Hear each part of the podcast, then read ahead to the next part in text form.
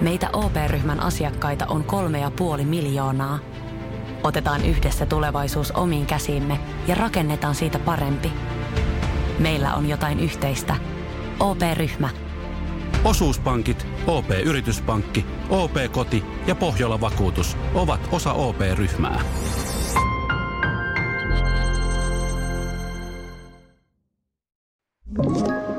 Tämä on Podplay alkuperäissarja.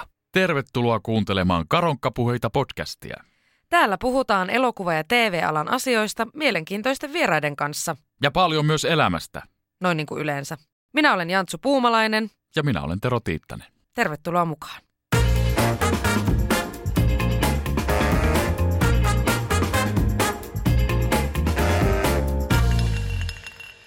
Roolitus. Esituotannon aikana valitaan elokuvan roolihenkilöitä esittävät näyttelijät ja avustajat. Usein tähän liittyy koekuvauksia ja haastatteluja. Näyttelijät valitaan useimmiten rooleihin fyysisten ominaisuuksien ja ammattitaidon perusteella, mutta myös elokuvan markkinointiin vaikuttavat syyt vaikuttavat roolituksessa. Näkyviin rooleihin halutaan yleisölle mieluisia näyttelijöitä, joiden avulla elokuva voidaan varmemmin myydä ja siten saada toiminnalle tarpeellista voittoa. Päähenkilöä esittävä näyttelijä on yleisesti sellainen, kehen katsojien on helppo samaistua ja kenellä on aikaisemmin ollut vastaavia rooleja. Riivaajiksi eli päähenkilön vastustajiksi valitaan usein teatterin puolella ansioituneita näyttelijöitä, jotka kykenevät monimieliseen tulkintaan tarinan roistosta. Monen näyttelijän mielestä juuri riivaajan esittäminen on mielenkiintoista ja haasteellista. Esimerkiksi Mel Gibson ja Harrison Ford edustavat reilun ja oikeudenmukaisen miehen arkkityyppiä ja soveltuvat siten esittämään suurelle yleisölle suunnattujen elokuvien miespääosia. Suomessa reiluja miehiä ovat usein esittäneet esimerkiksi Tapio Rautavaara, Martti Suosalo ja Kari Väänänen. Näin. Semmoinen oli tota meidän varmaan 70-luvulta peräisin oleva artikkeli. En tiedä itse asiassa, mutta siis lähde on elokuvan taju niminen sivusto, missä edelleenkin siis kuvataan sitä, että mitä eri TV- ja elokuvatuotannon roolit tekee. Mitä oot mieltä tästä? Minä? No sinä. Minä kysyisin näiltä meidän vierailta. Niin. Meillä on nimittäin kaksi tuottajaa täällä vieraana. Tervetuloa Jonni Haasanen ja Tiina Pesonen. Kiitos. Kiitos. No miltä se kuulosti toi elokuvan tajun Wikipedia-artikkeli? No se kuulosti ainakin mun mieleen niin alku aika hyvältä tai jossain määrin tarkalta ja sitten se lähti niin kuin aika laukalle. Kyllä. Ol, oliko kumpikaan teistä ennen kuullut tämmöistä riivaaja-termiä? No itse asiassa mulle tuli kyllä ihan uutena. Joo, en mäkään, en ole, en ole tavallaan, yleensä kyllä puhutaan niin protagoneista ja antagonisteista, mutta tota, tämä riivaaja on nyt vähän, vähän tuoda uusi. Mutta joo, no hei, suomennettu. Vapaa suomennos. Mutta kyllä sitä filmisetissä niitä riivaajia riittää. No kyllä. Niin, että varmaan, varmaan sinänsä ihan paikkaansa pitää. Kyllä. Kyllä, kyllä.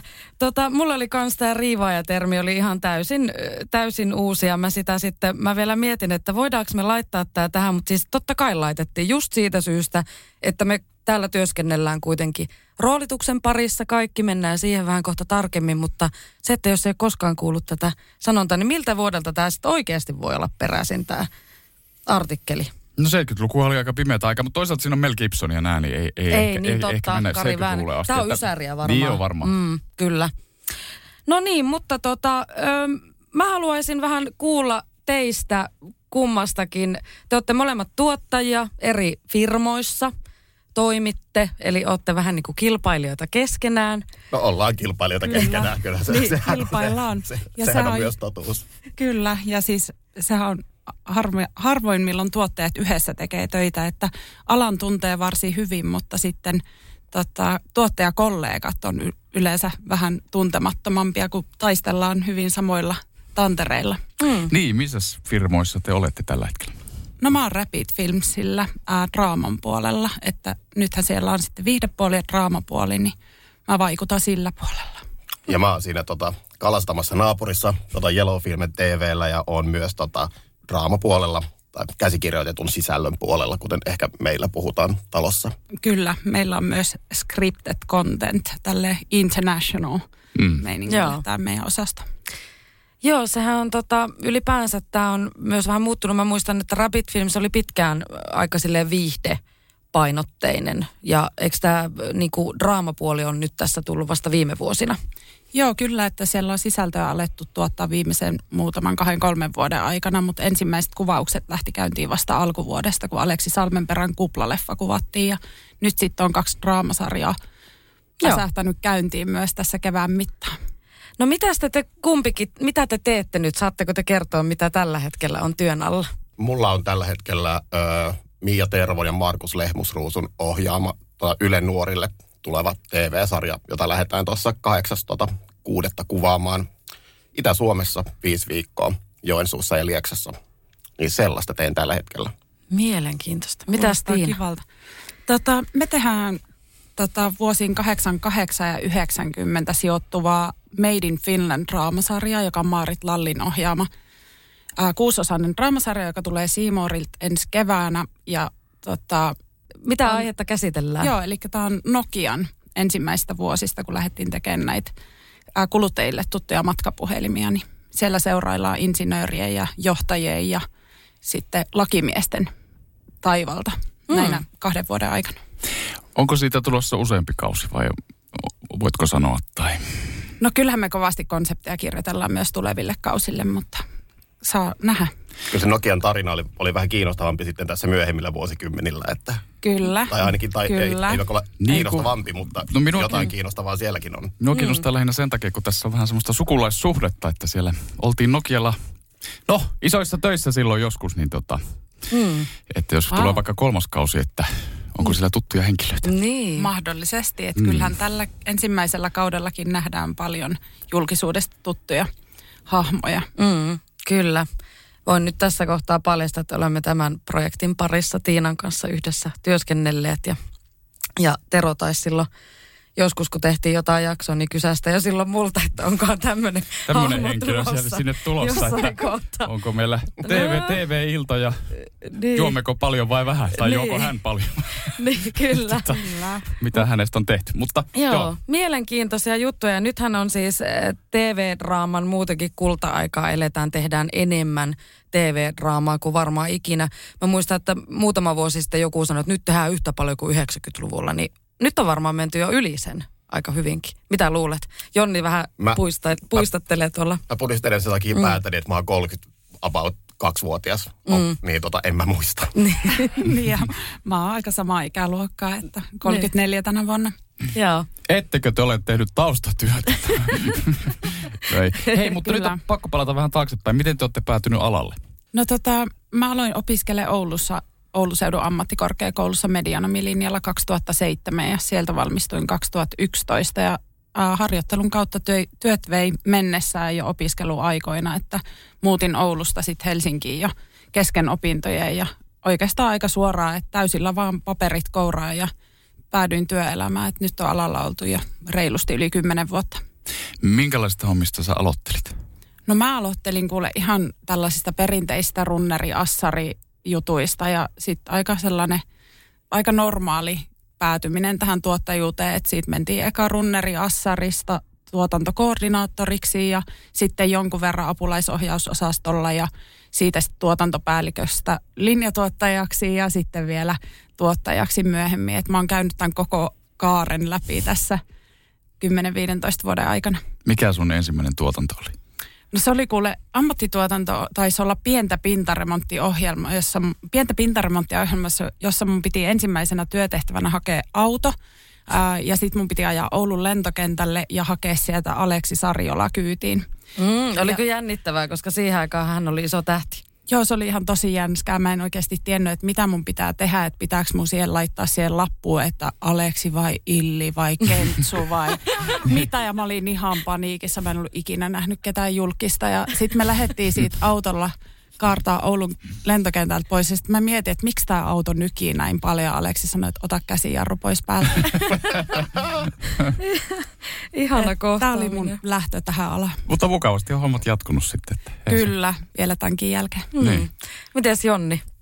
No mun polku on, tota, ei ole ehkä niin tällainen, tällainen niin perinteinen tota, askel kerrallaan ylöspäin kapuaminen, vaan tota, mä opiskelin Turussa ammattikorkeakoulussa journalismia tai medianomilinja se kai, tai on se nimike, mutta monimediajournalismia ja tota, sieltä mä tota, aikoinaan sitten päädyin jotenkin yllättäen enemmän teatterin piiriin ja tuotin teatteria ö, paljon. Sitten olin Helsingin kellariteatterilla ö, jäsenenä ja sieltä, siellä oli yksi tyyppi, joka oli kanssa tuolla Jeloulla töissä ja se ikään kuin headhunttasi mut sinne. Ja tota, oli että tuu, tuuppas tonne tekemään vähän tota maailmaa. En ollut siis ikinä, ikinä tehnyt yhtään mitään niin tota, kamerahommia, niin sitten yhtäkkiä siellä piti tietää, että mikä on call sheet ja Mm-hmm. mikä on, mikä on runneri ja mikä on best boy ja, ja Niin. näin. Ja olit sillä että mm-hmm, et en, en tiedä näistä mitään, mutta... Piti ta- opetella. Kyllä, tämä oli 2015 ja mm. sen jälkeen mä oon siis pysynyt siellä. Joo. Mikä sun ensimmäinen prokkis oli? Mun ensimmäinen prokkis taisi olla ö, sellainen Joonas Nordmanin vetämä poliittinen satiiri kuin Pelimies. Aivan. Ah, Kyllä. Se on loistava. Se oli, Se ihan, hyvä. se oli ihan sairaan kiva. Me tehtiin se siis, meitä oli siis joku kahdeksan ihmistä. Me ajettiin vaan sellainen, niin kuin, sellainen minibussi täyteen ihmisiä ja ihan helvetisti perukkeja ja sitten vaan se, sekoiltiin ja, joka päivä. Tehtiin vielä sillä että, että, maana, että niin kuin maanantaisin ideoitiin, tiistaisin kirjoitettiin, keskiviikko torstai kuvattiin, perjantaina editti ja se tuli lauantaina ulos. Herra Wow. jestas. Eikö se saanut venlankin? No kun ei saanut. Eikö se Mutta saa? oli ehdolla. Niin oli. Se oli vaihdo. Niin, kyllä oli noin viikon uutiset, joka sen vei joka kerta, mutta, Aa. mutta Jukka Lindström ja Joonas ovat edelleen ystäviä. Niin, kyllä. Kyllä. kyllä. Mutta tota, nyt sä oot, Jonni, mä sen verran tiedän, että sun uran varrelle tuolla Yellow-filmillä on mahtunut myös sitä, että sä oot työskennellyt roolittajana myöskin, niin kuin in-house-roolittajana, eikö vaan? Kyllä, tota, ö, yllättävän paljon päädyin sit aika nopeasti tekemään sitä, että aloin, aloin roolittaa sarjoja. Se varmaan johtuu aika pitkälti siitä, että, että oli se teatteritausta tai, ja, tota, mm. ja siis omat verkostot on no, siis huomattavan laajat. Mm. Sillä, sillä kotoa lähtien, että näyttelijän kanssa asustelen, niin tota, siitä, siitä, siitä lähtien niin tota, he ovat minulle erittäin tuttua kansaa. Kyllä.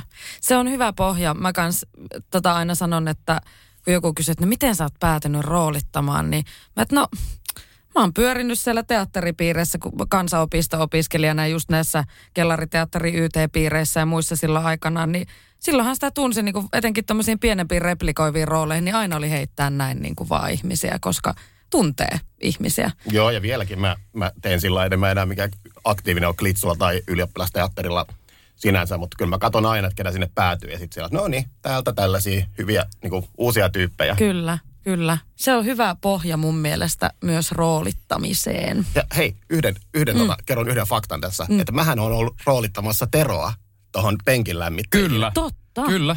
Näin kävi. Näin kävi. Näin kävi, joo. Kiva, kiva, että roolitit hänet, niin hän, hän on saanut. Kyllä. töitä myös täältä minun, minun tota co-hostin. Pyysin sinua sen takia tänne, että voin kiittää. Kiitos. Ole hyvä. Tota, joo, se on hyvä juttu. Mehän ollaan, kans, me ollaan Teron kanssa siis tutustuttu, me ollaan kerrottukin tästä nyt meidän podcastissa aiemmin, mutta me ollaan siis tutustuttu avustajina ö, 12 vuotta sitten. Joo, jotain semmoista. Me ollaan oltu TV-sarjan avustajina molemmat ja siellä tutustuttu.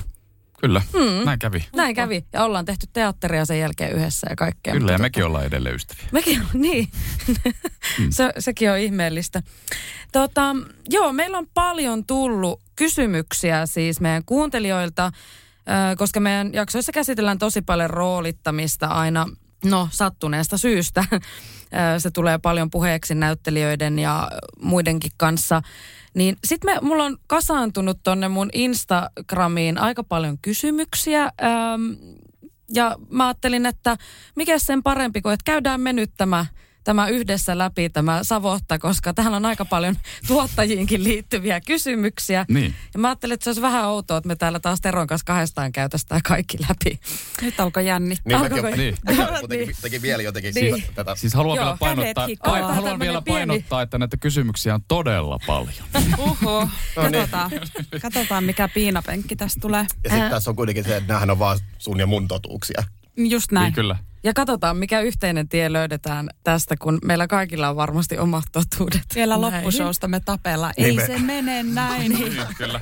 Mutta se on hyvä sisältö ja lehdet nostaa sen sitten ylös. Se oli Loistava. ihan paska casting. niin, niin. Niin, mutta ensimmäinen kysymys, mitä kysyttiin siis ehdottomasti eniten. Tämä on semmoinen, mitä multa myös henkilökohtaisesti kysytään paljon. Ja tota, mä vastaan aina tähän, että no se vähän riippuu. Ja kysymys kuuluu, kuka roolittaa isoimmat roolit Suomessa? Määritelläänkö isoimmat roolit, eli tarkoittaako nyt niin kuin leffojen ja sarjojen Joo, päärooleja? kyllä, kyllä. Oletan, että tässä puhutaan niistä rooleista, joilla on omat tarinalinjat, jotka Mm. vetää sitä tarinaa eteenpäin.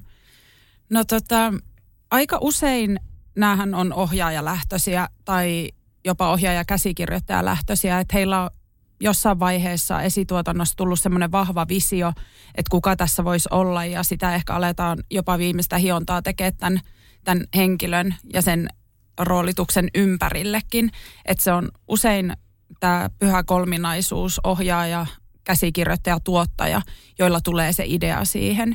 Ja totta kai tarpeen tulee siihen otetaan myös sitten mukaan tota, roolittajia tai tota, agentuureja, jotka antaa myös omia ideoitaan näihin. Mutta yleensä se on aika vahva ne muutamat roolit, että kuka siihen sopisi tai minkä profiilin näyttelijä. Mm. Ja sitten tähän vaikuttaa ö, myös siis, sitten tähän tulee myös kanava tai tilaaja. Tulee aika usein, tai levittäjä. Kyllä, Tu- tulee, kyllä. Siihen, tulee siihen väliin antamaan sitten mielipiteensä, mutta tavallaan ehkä, ehkä niin kuin tällaisella jo, jollain niin kuin nelikolla just lähdetään, mm. lähdetään ehkä liikkeelle. Just näin. Tuottaja, ohjaaja, kanava, roolittaja. Ehkä Kyllä. käsikirjoittaja. Ja käsikirjoittaja, eli Kyllä. viisikolla ehkä, koska joo, mä voin myös sanoa, että mä myös ö, itse pääsen joskus vaikuttaa ihan jo siinä kohtaa, kun haetaan rahoitusta, niin että mietitään.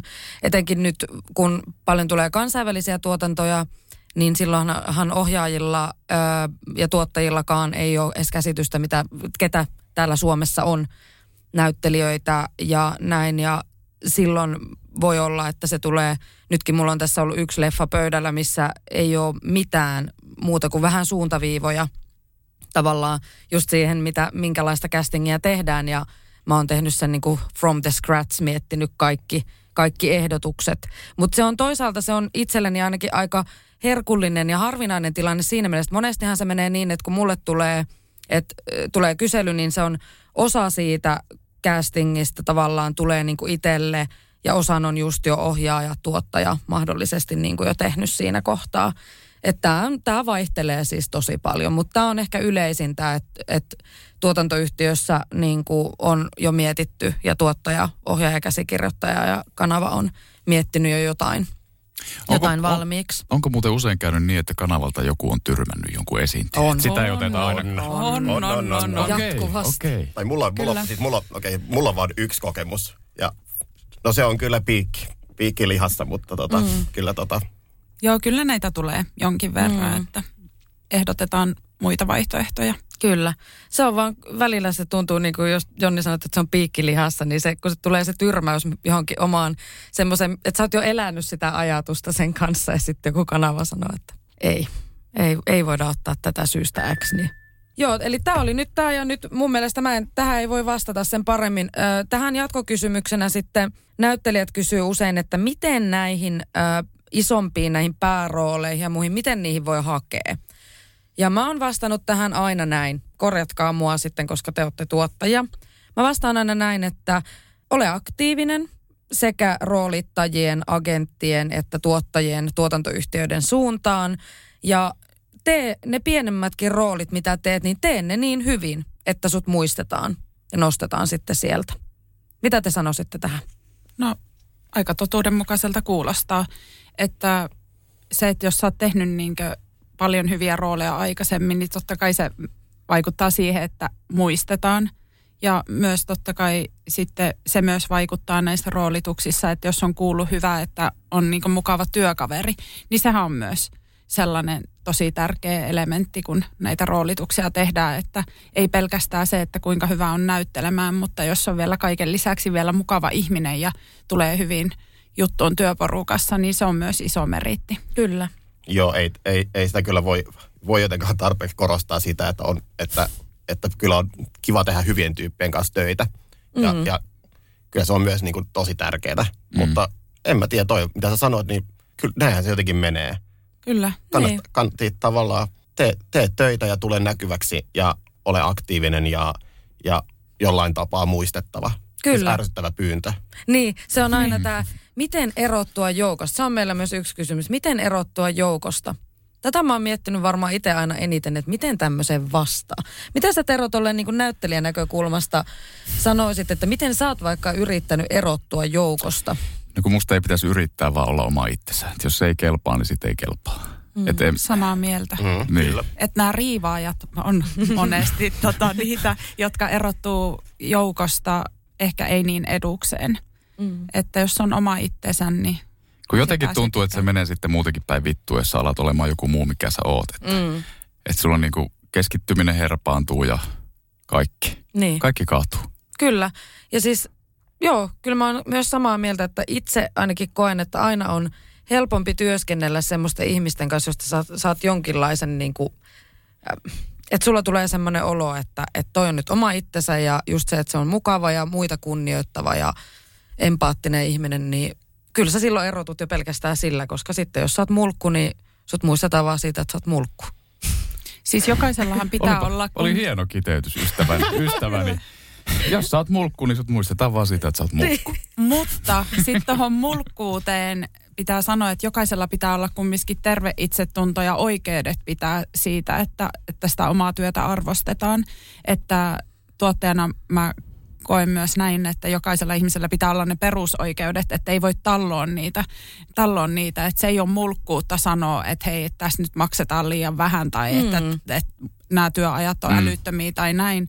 Että kyllä niihin, siihenkin pitää olla sitten niinkö tavallaan selitys, että miksi tämä henkilö ehkä käyttäytyy mulkusti, mutta että se pitää myös katsoa sitten itsensä suuntaan, Mm. että miksi joku käyttäytyy huonosti. Kyllä. Että, Se, toi on muuten hyvä pointti ja tosi kiva, että otit sen esille, koska tota, mm, paljon myös puhutaan just siitä, että, että onko tuottajat vaan semmoisia ihmisiä, jotka ei kuuntele näitä murheita, että ne, ne vaan seisoo, istuu sen budjetin päällä ja, Ja riistää. ja riistää. Onko tuottajallakin tunteet?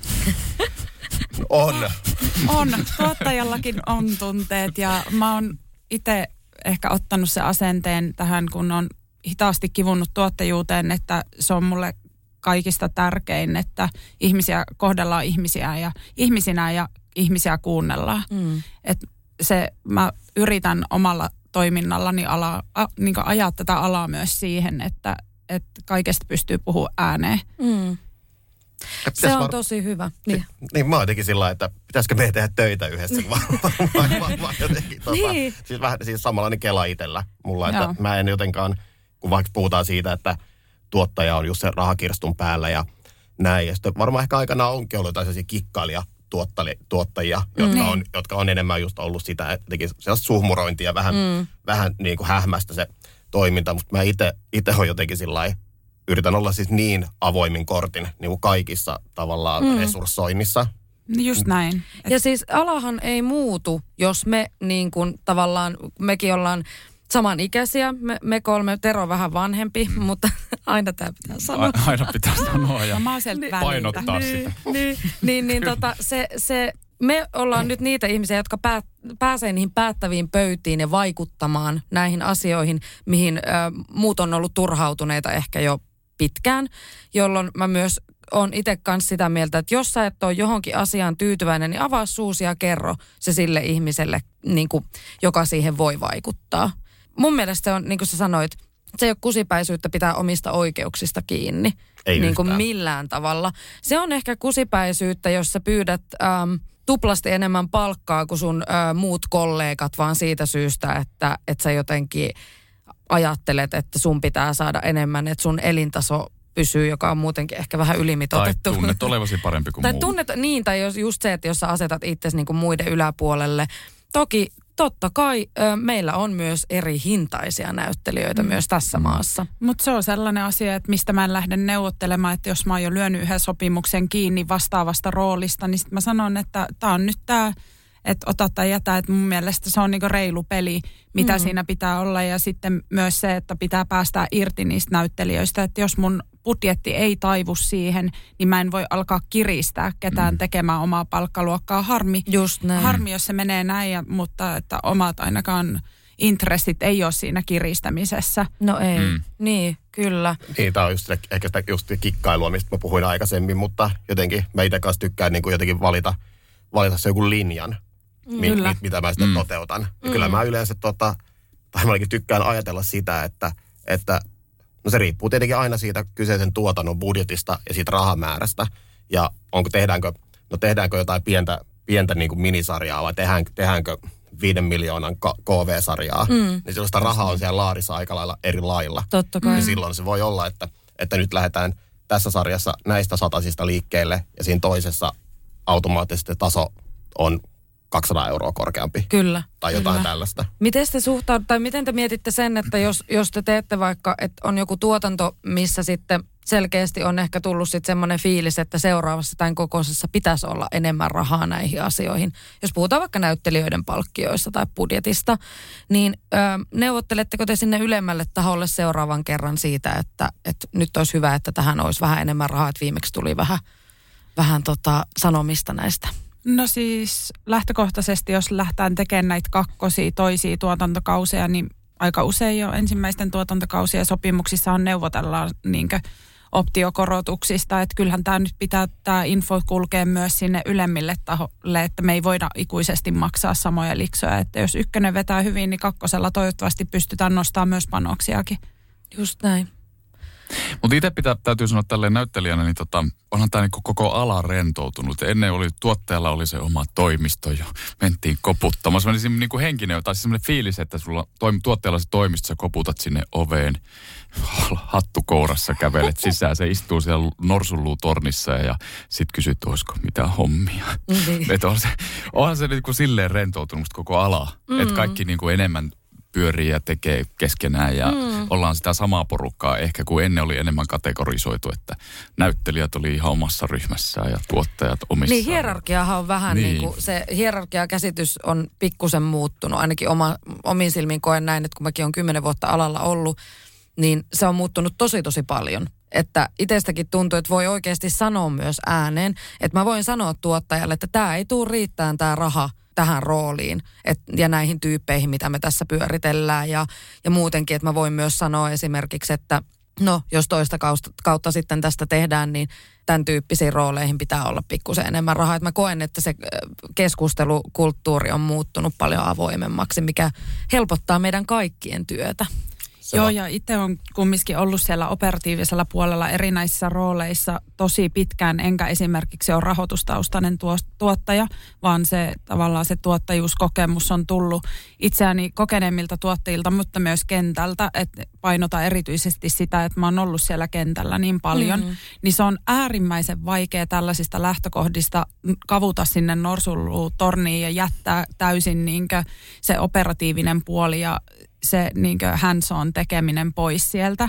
Että kun on vuosikauset pyörinyt siellä setissä, niin nyt mä oon vähän se erikoinen tuottaja, joka tekee siellä niin kaikkea hyysää. Mm. Kuvauspaikalla keräilee kahvikuppeja ja muuta, koska mä oon tottunut siihen. Mm. Niin, niin, niin. Ei mua siitä varmasti saa pois. Niin, no, mutta se on tosi hyvä. Se on tosi hyvä. Ja, mutta sulla on siis näyttelijäpuoliso, niin sä varmaan tota, äh, hänenkin kanssaan paljon keskustelet näistä niin kuin palkkausasioista, niin kuin mm. näyttelijöiden hinnoittelusta ja muusta. Siitä on varmasti sulle hyötyä, vai miten sä koet sen? No en mä tiedä, onko sitä hyötyä vai haittaa. Se on tota, jotenkin, jotenkin sellaista, tai että on, mm, miten tämä muotoilisi, ehkä sillä lailla, että että vaikka tällä hetkellä näyttelijällä ei ole kamerapuolella voimassa olevaa tessiä, niin siihen on silti joku onneksi olemassa niin kuin joku sellainen standardi mm. haitari, mm, mm. Missä, missä me kuljetaan. Ja sitten tavallaan sit siellä haitarin sisällä vähän liikutaan sinne, tai, sinne tai tänne, niin, niin ei ne tavallaan tota, mutta se on myös oma ammattietiikkaa vastaan se, että lähtee liian pieni. Et eri asia sitten on tällaiset yhden kahden replan sellaiset niin avustavat tosi pienet roolit. Mutta jos aletaan puhua siis useiden päivien rooleista ja niillä on selkeä merkitys, niin se on myös vähän itsellekin niin taistelee sitä vastaan, että ei nyt viitti tarjota mitään viittäkymppiä tai leffalippua. Mm. Ei Et se on niin ei, ei. just sellainen, että kun ennen ne raamit on ollut paljon kiri, kiremmät, mitä ne on mm. nyt, niin sitten ne on jotenkin vakiintunut ehkä myös alalla. Joo, sehän on se muutos on tapahtunut jossain kohtaa ainakin tässä avustajakulttuurissa. Että me, me puhuttiin tästä just yhdessä jaksossa, että silloin kun me ollaan tutustuttu, ja ähm, nä, niin kuin avustajana, se, avustajina setissä, niin me ollaan tehty sitä hommaa siis sivuduunina, koska siitä on maksettu. Mm. Tuntipalkkaa tai, tai, tai no jotain. No minähän olin jo tehnyt alan Sinä hommia olit kyllä, tehnyt, mutta niin, mutta tein sen- myös avustuksia. Niin, mutta, ko- niin, teit Mitä sen- sitä, mitä sitä maksettiin? No mä, me just tuossa muisteltiin sitä, että se on ollut jotain 11-12 euron luokkaa per tunti suurin piirtein. Kyllä. Vielä niin kuin siis, nyt puhutaan vuodesta 2009. Mhm. Ja mä muistan, että mä lopetin tavallaan, mä opiskelin silloin kansanopistossa näyttelemistä ja se oli hyvä semmoinen niin kuin, se oli hyvä sivutyö. Ja mä mieluummin menin avustajakeikalle kuin kaupan kassalle niin kuin Alepaan, koska se palkka oli about sama, niin kuin, no iltalisien kanssa Alepassa. Niin tota, se muuttui sitten jossain kohtaa hyvin nopeasti sen jälkeen, että alkoi tulla niin kuin näitä, että, että palkkiona tässä nyt leffalippu tai kaksi. Niin sittenhän ne jäi ne hommat sen takia just, että se muuttui tähän suuntaan. Mutta se on ollut kuitenkin sitä vielä meidänkin kaikkien elinaikana, että siitä on maksettu. Niin ja, niin ja tavallaan Jenkeissä ja tuolla, no, tuolla maailmalla, niin kyllä siis on ihmisiä, jotka tekee duuninaa just, just Joo, tätä. joo. Kyllä. Just sitä, että, Suomi on ainut maa, jossa ei makseta avustajille niin kuin standardina. Miettikää sitä. Mm. Niin mitä te olette mieltä tästä S-lahjakorttisysteemistä? No siis itsehän syyllistyn myös tähän tuotannoissani ja haluan niinkö yrittää päästä siitä pois, mutta mulla on myös tiukka linja siinä, että sellaiset ihmiset, jotka siellä on vaikka kolme tuntia ja saa siitä S-lahjakortteja, niin tota, niille ei kyllä sitten repliikkejäkään saa antaa. Että mä Mm. pidän tiukkaa linjaa siitä, että niitä ei saa sitten hyödyntää niinkö mihinkään muuhun. Että se on nyt selkeästi sitten, että he ovat tulleet tänne kokemuksen vuoksi, mutta että heille ei saa siinä lennossa mitään repliikkejä antaa tai että se on automaattisesti pienrooli. Että siitä mä pidän kiinni. Mm. Mm. Ja kyllä mäkin ajattelen jotenkin ö, näissä, että jos puhutaan aivan, aivan tavallaan tausta, taustoilla olevista ryhmistä tai massoista tai mitä sitä ikinä halutaankaan käyttää, sitä avustajaa, niin tavallaan se, että no mä ajattelen, että se on ihmisille harrastus. Mm. Tai että jos, no jos, sitä halu, jos haluaa, haluaisi siitä saada rahaa ja tehdä se työkseen, niin sit se ei vaan ainakaan tällä hetkellä ole siis mahdollista. Mm. Että kyllä itsekin niillä ö, lahjakorteilla ja ruualla sitten tätä hommia pyöritän, mutta ajattelen myös, että se on harrastus. Mm. Kyllä, ja sitten kyllähän niitä tuplataan niitä sitten, että on niinkö enemmän lahjakortteja, jos joutuu tosissaan olemaan pidemmän päivän. Ja Tai monta muuta, päivää Tai, tai- monta päivää tai muuta, mm. mutta tota, joo, se on sellainen asia, mikä niinkö kolkuttaa itselläkin takaraivossa, että miten tähän saisi muutoksia ja miten niihin pystyisi enemmän, enemmän budjetoimaan just nimenomaan niihin taustoissa oleviin mm. Hahmoihin, että nekinhän ovat ihmisiä ja hekin käyttävät aikaa, aikaa on- siihen samalla tavalla, että siinä saattaa olla, että joutuvat ottaa töistä vapaata tai No muuta jo tämän mm. puolesta. Että, ajankäyttö ja muutenkin sit se, että sillähän on oikeasti myös merkitystä, ketä siellä taustoissa on niin kuin aika useinkin. Että, että toki on kohtauksia, missä on vaan ohikulkijoita, nähdään tota, käveleviä ihmisiä vaan ihmisvilinässä ja näin, mutta sitten ainakin niin kuin itse olen tässä todennut, kun en, en halua aloittaa tätä paasausta nyt taas, mutta koska Mutta meidän, meidän, tulee. meidän yrityksessä toimitaan niin, että avustajillekin maksetaan. Mm-hmm. Ja Jonnilla on tästä kokemustakin. Olen käyttänyt Olet käyttänyt mm. tätä palvelua. Mm. Niin tota, Helsinki Casting on siis yritys. No niin, kyllä. Joo. Niin, niin se, että mitä mä oon niinku huomannut tässä, kun me ollaan nyt 2018 asti tätä tehty, niin äm, se mikä palaute sieltä tulee ohjaajilta, tuottajilta, apulaisohjausosastolta, puvulta, maskilta, lavastajilta, että siellä on oikein näköisiä ihmisiä ja niitä on oikea määrä. Koska tämähän on aika usein, että jos sulle annetaan leffalippu, sit sä katsot aamulla, että se kello soi 6.00, että lähdetkö sille leffalipulla tai S-ryhmän lahjakortilla kahdeksaksi tunniksi nyt jonnekin kököttämään ja sitten on vähän se, että ah, väsyttää niin paljon, mä käännän kylkeä. Niin se voi olla, että sitten siellä 50 sijasta on 23 tyyppiä paikalla tai pa- pahimmillaan.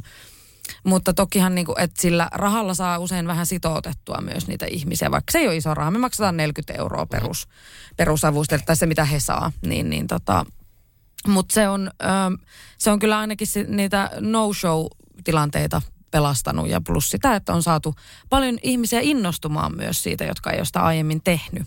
Niin kyllähän raha, raha sitouttaa. Eihän, eihän jos, jos myyt, laitat tori.fiin sohvan, että ha, saa hakea ilmatteeksi, niin kolme ihmistä feidaa sut, mutta jos laitat siihen 30 euroa, joka on mm. siis nimellinen summa, niin sitten se haetaan ja se maksetaan ja se on se Niin, joka kyllä. se hakee. Kyllä, nimellinenkin summa voi sitouttaa.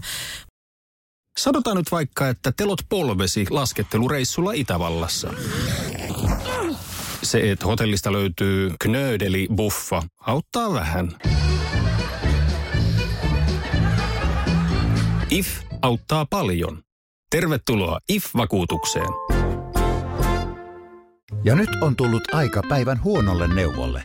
Jos haluat saada parhaan mahdollisen koron, kannattaa flirttailla pankkivirkailijan kanssa. Se toimii aina. Mm. Huonojen neuvojen maailmassa Smarta on puolellasi. Vertaa ja löydä paras korko itsellesi osoitteessa smarta.fi. Mitäs te mieltä tästä, kun tuolla näyttelijällä voi paljastaa, että näyttelijäliiton Facebookissa välillä huudellaan siitä, että tota, niin palkataan pieniin rooleihin näitä puoliammattilaisia tai sit harrastajia ihan niin kuin paljon pienimmillä palkkioilla. Niin mitäs te olette tästä mieltä? Siellä on välillä aika kovaakin keskustelua tästä. Niin, se varmasti osittain, no se on just sitä, että kuinka paljon siellä laarissa on rahaa. Ää, niin. Ainakin siitä se, siitä se ehkä niin kuin lähtee siitä ää, niin kuin ajatuksesta, että kun sitä siitä... koko hommaa resurssoidaan, niin mm. niin tavallaan paljonko on, on laittaa. Sitten joskus, joskus, se, va, joskus se vaatiikin tätä niin, niin. mutta kyllä se vaatii... Kun siis ennenhän oli niin, että kaikkiin pieniin rooleihinkin ihan palkattiin ammattinäyttelijä. Mutta eikö se ole vähän joskus? tuhlausta? Se on mun mielestäkin vähän tuhlausta. Sieltä niin helposti löytyy sitten alalle uusiakin kasvoja ja muuta. Että jos on, meilläkin on tässä draamasarjassa, mitä me nyt tehdään, niin ainakin sata pientä ja suurta roolia. Että jos on tällainen yhden repliikin ihminen tai yhden repliikin rooli, niin musta tuntuu jotenkin resurssien ja ajan haaskaukselta myös ammattilaisilta raahata tuonne Turkuun tai Saloon tai jopa Ouluun ää, sanomaan hyvää huomenta. Mm. Niin totta kai me ollaan, se on myös niin kiinnostavaa myös näille paikallisille teattereille tai harrastelijaryhmille, että sinne kontaktoidaan sitten tällaisiin pieniin rooleihin – niin totta kai he eivät saa niin ammattilaisnäyttelijän palkkiota. Se voi olla 100 tai 200 euroa tai jotain tällaista, mm. mutta se on kumminkin hyvä raha ja heille kokemusta kameratyöstä. Kyllä. Et mun mielestä se on vaan niin hyvä asia. Ja sehän on mahdollisuus myös niin kuin tämmöisille puoliammattilaisille ja muille niin päästä tekemään. Jos meillä ei olisi näitä rooleja, niin, niin tota, olisi aika paljon kapeampi vielä tämä puoli ja kenttä, millä niin kuin työskennellä. Plus mä oon joskus kysynyt, tai useammankin kerran kysynyt jotain tota, ammattinäyttelijää johonkin parin tota, kohtauksen rooliin tai just tämmöiseen niin kuin pienrooliksi luettavaan rooliin, no ohjaajan pyynnöstä esimerkiksi, niin tota, hän myös kieltäytyy siitä syystä, että jos tästä tulee lisää kausia, niin sit mut on jo käytetty tämmöisessä pikkuroolissa. Mm-hmm. Niin ja sitten siinä on se, että, että tota, kyllä siinä ehkä motivaatiokin kärsii, että sä tuut vaan tekemään muutaman, muutaman repla ja siinä ei ole mitään näyteltävää. Niin, mm. kyllä. Ja nyt kun sanon tämän, niin Tero Tiittanen on poistettu Näyttelyliiton Facebookista, mutta tota, niin, musta meillä on hyviä puoliammattilaisia. Niin se on kiva, että niitä nostetaan, että tulee sieltä paljon uusia siis naamoja. Siis ihan sairaan hyviä. Niin. Siis niitä on ihana, siis niin. mullakin mä tiedän itse sellainen tavalla on joku sellainen no vaikka sellainen 30 tyypin sellainen patteristo, ja mm. on aina sellainen, että hei jes, nyt tämä, ja niin. nyt taas tämä, ja nyt taas tämä. Niin. Ja tavallaan sanotaan näin, että, että jos se kulttuuri tai jostain syystä tapahtuisi niin, että kaikkiin niihin pienrooleihinkin pitäisi palkata ammattilainen, niin sitten se raha loppuu, ja sitten niitä rooleja ei varmaan olisi siinä käsikirjoituksessa. Niin, ei todellakaan no se on just olisi. näin, että se myös vähentää sitä tavallaan roolien ja henkilöiden määrää, että jos siellä on vaan tällaisia ammattilaisnäyttelijöitä ja niiden palkkaryhmissä olevia, että ne on sitten aika suppeita myös, kuinka paljon sinne tuodaan sitä mm. niin elämää niiden pääroolien ympärille. Kyllä, se on ihan hirveän tärkeää se elävöittäminen ja, ja muutenkin niin me, me ollaan ehkä Suomessa myös tässä asiassa jotenkin tosi fakkiintuneita tässä ammattinäyttelijä ajatuksessa siinä mielessä, että, että me ollaan vielä tosi vanhakantaisia siinä, että ammattinäyttelijä on yhtä kuin teatterikorkeakoulusta tai näyttelijätyölaitokselta valmistunut tai tämmöinen niin ammattiin kor- korkeasti kouluttautunut, vaikkakin meillä on silti tosi paljon nytkin jo päärooleissa näyttelijöitä, joilla on joku muu polku ollut siihen. Mm. Ja he on just löytynyt tämmöistä kautta, että kun he on tehnyt pienempiä rooleja ja menestynyt niissä ja on jäänyt mieleen vaikka ohjaajalle uh-huh. semmosesta.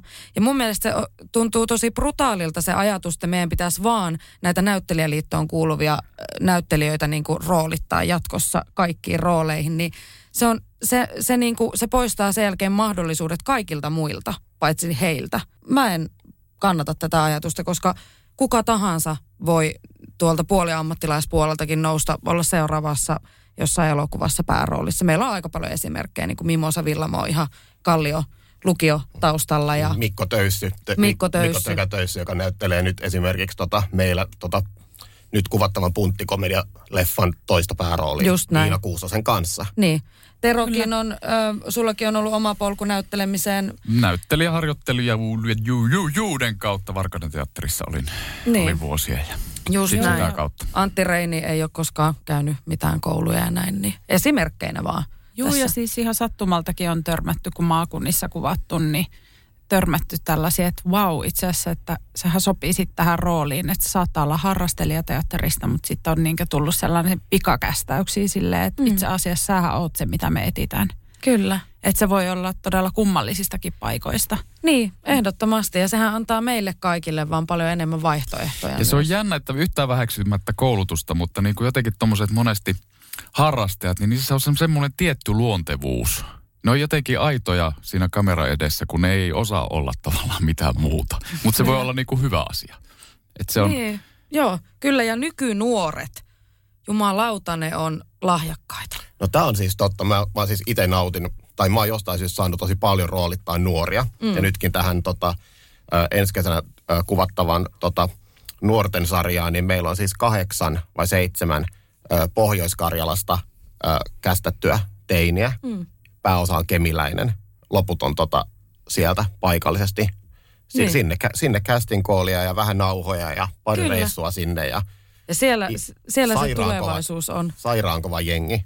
Niinpä, joo. mutta niitä kuvattiin Itä-Suomessa, Lieksassa ja tuolla. Joensuussa ja Lieksassa. E, Onko tässä elokuvassa Lieksan merkkihenkilö Pilvi Hämäläinen? Tai No. sarjassa? No ei ole kyllä pilviä, pilviä näkymässä, mutta mulla on kyllä vielä pari roolia täyttämättä ja mä voin pilville soittaa. Mä oon tehnyt hänen kanssaan vuosia töitä. Niin. Kyllä hän on kuitenkin henkilö, joka ansaitsisi patsaa Lieksaa, että kyllä ainakin roolikin pitäisi saada. Me ollaan yritetty pilviä myös saada meille vieraksi, mutta ei olla saatu. No Liian niin, kiireinen Liian ilmeisesti. kiireinen. Kyllä. Joo. Mutta ö, mennään vähän eteenpäin, koska meillä, meillä on taas ta, ihan, tästä tulee siis varmaan tosi pitkä jakso, Mm, mutta malttia, tuntia. malttia sinne kaikille.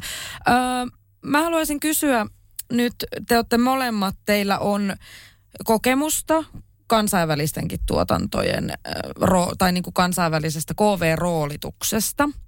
Niin miten te koette, tämä oli tämmöinen kysymys, miten KV-tuotantojen roolitus eroaa kotimaisten tuotantojen roolittamisesta? No merkittävästi. No todella merkittävästi.